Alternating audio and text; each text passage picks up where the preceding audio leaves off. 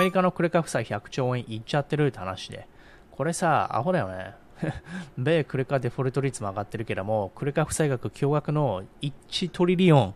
ね。Q3 だけで、これ、6兆円だね。6兆円。Q3、3ヶ月で6兆円増えてんだよ。借金が、クレジット。1.08トリリオン。1トリリオンと100兆円のはずなんで130兆円だと思うんだよね。だからコロナ前から300ビリオンだから300ビリオンって50兆円ね。うん。桁がもうよわかんないけど。50兆円。たったコロナ前から50兆円で、ね。たった3ヶ月で5兆円増えてんの。おかしいでしょ。なんでって FF レートが上がっていくからなんで、ね、これ5.5%とかで。だからもう闇金だよね。20%、21%ね。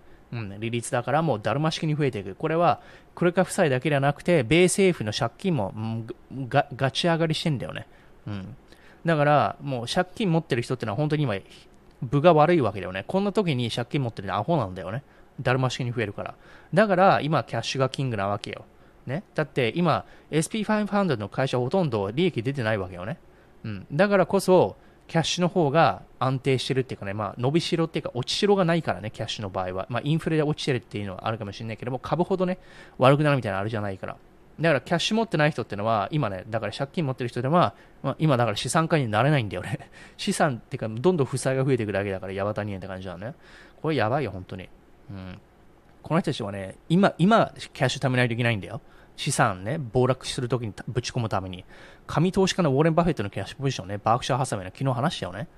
で、今、借金がどんどん増えてる。本当にだから真逆。ね。で、クレカ負債滞納率も、えー、史上最高レベル。いっちゃってるいっちゃ劇場ということで、 to the moon だよね。クレカデフォルト。ブラックフライデー今月あるんだけども、このセール借金まみれでの連中が買い物してたらマジでアホだよね。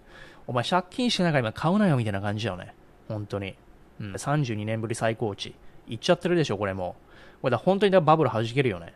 本当に。これでさ、経済いいって言えないでしょ。